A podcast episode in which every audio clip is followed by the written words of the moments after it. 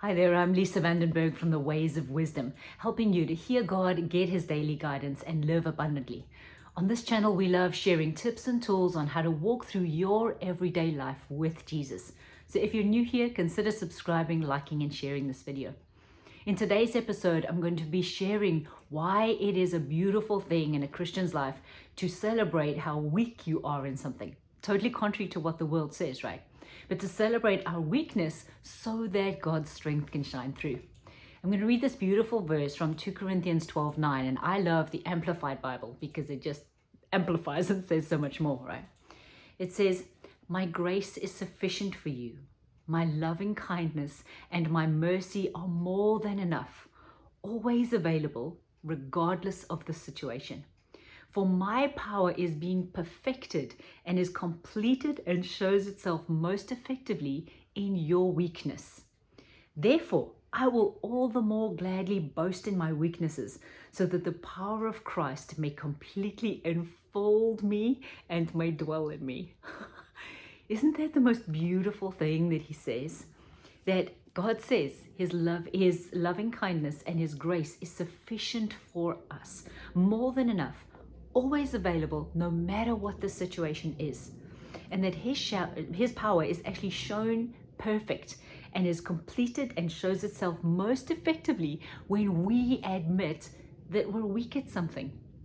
As we do that, then we're able to do what's completely contrary to the world and say, "I boast in my weaknesses, so that the power of Christ may completely enfold me and may dwell in me."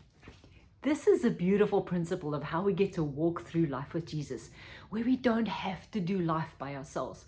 I tell you, this concept completely changed my life. I'm an A-type personality, I'm ambitious, and I was like, I can do everything, and I, I completely misused that verse, like, I can do everything through Christ which strengthens me.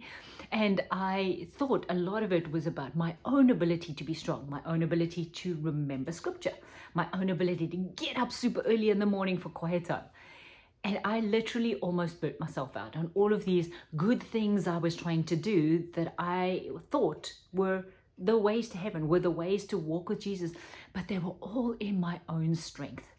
And over the decades that I've walked with the Lord and the literally thousands of coaching conversations I've had, I've realized that contrary to the way the world says things, it's actually a beautiful blessing to be able to say, hey, I really don't know what's going on here, or hey, I don't know what to do in this situation, or God, I just don't have the strength to deal with this now. I really need your help.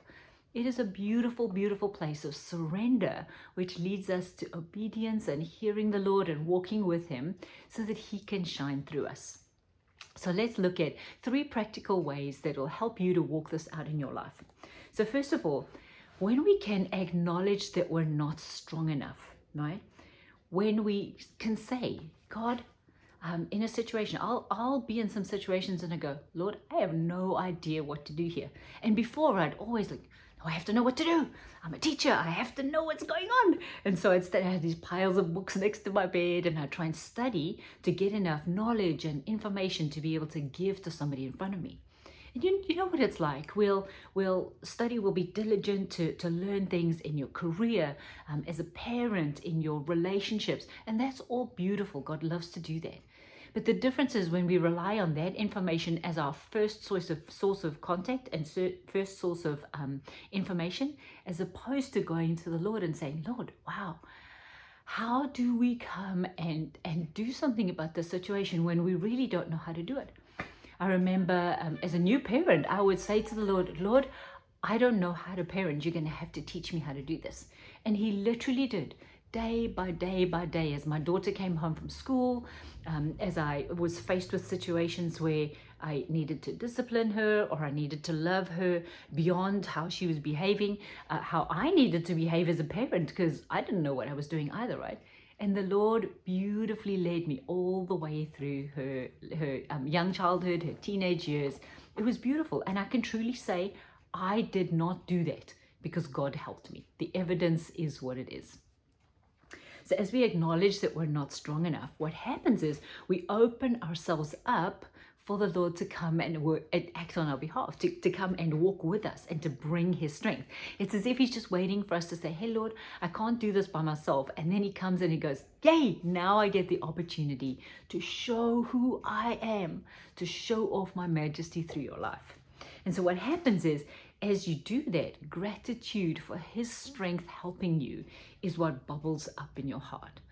Your whole attitude goes from, God, I'm so frustrated and I don't know what to do, and, and hopeless and despondent and in despair and frustrated. Everything switches when we go, Lord, I just don't know how to do this by myself. It switches to complete gratitude that I don't know how to do this by myself, and that my dad who loves to help, your dad who loves to help you, who knows exactly what is needed in your situation, loves to come and help. And that just builds this. You'll find this, like, the joy of the Lord is my strength. Like, this joy begins to bubble up in you that, wow, I don't have to do this by myself, and my dad is on my side coming to be with me. And that naturally leads to a sigh of relief and all this joy bubbling up inside of you that goes, wow, now I don't have to look at this uh, situation in front of me through the eyes of fear or frustration or hopelessness anymore. Now I get to look at it and say, situation, I see you. But I'm letting you know that my dad sees you too. And you cannot stay around. You cannot continue trying to hurt my life and hurt the lives of those I love around me, because my dad is on the case. It is just such a beautiful principle. So next time you don't know how to do something, take it as an acknowledgement from the Holy Spirit, going, giving you a nudge and going, hey, you don't know how to do that. Do you want to ask me? Do you want to get some wisdom from me and know what to do? Then we get to go, oh, wow, Lord, thank you so much. Yes, I don't know what I'm doing. Will you please help me? We get to ask for his help, and this, this strength and this joy will then begin to bubble up in us that the situation in front of us has got no right to stay the way it is. But that as God works it out, as he weaves everything together for good for those who love him and are called according to his purpose, Romans eight twenty-eight. Knowing that he will never leave us and never forsake us, is always with us. Whether we're walking through the valley of the shadow of death, whether we're seated at the table uh, in front of our enemies and he bedecks it with food, no matter what the situation is, God is walking through it with you. As you acknowledge your weakness, his strength is made perfect. As always, Jesus is inviting you on an adventure today. Will you accept? Bless you, bless you, bless you. Share this, like it, subscribe, so we can send good news and practical ways to walk with Jesus through every day around the world. And I'll see you next time.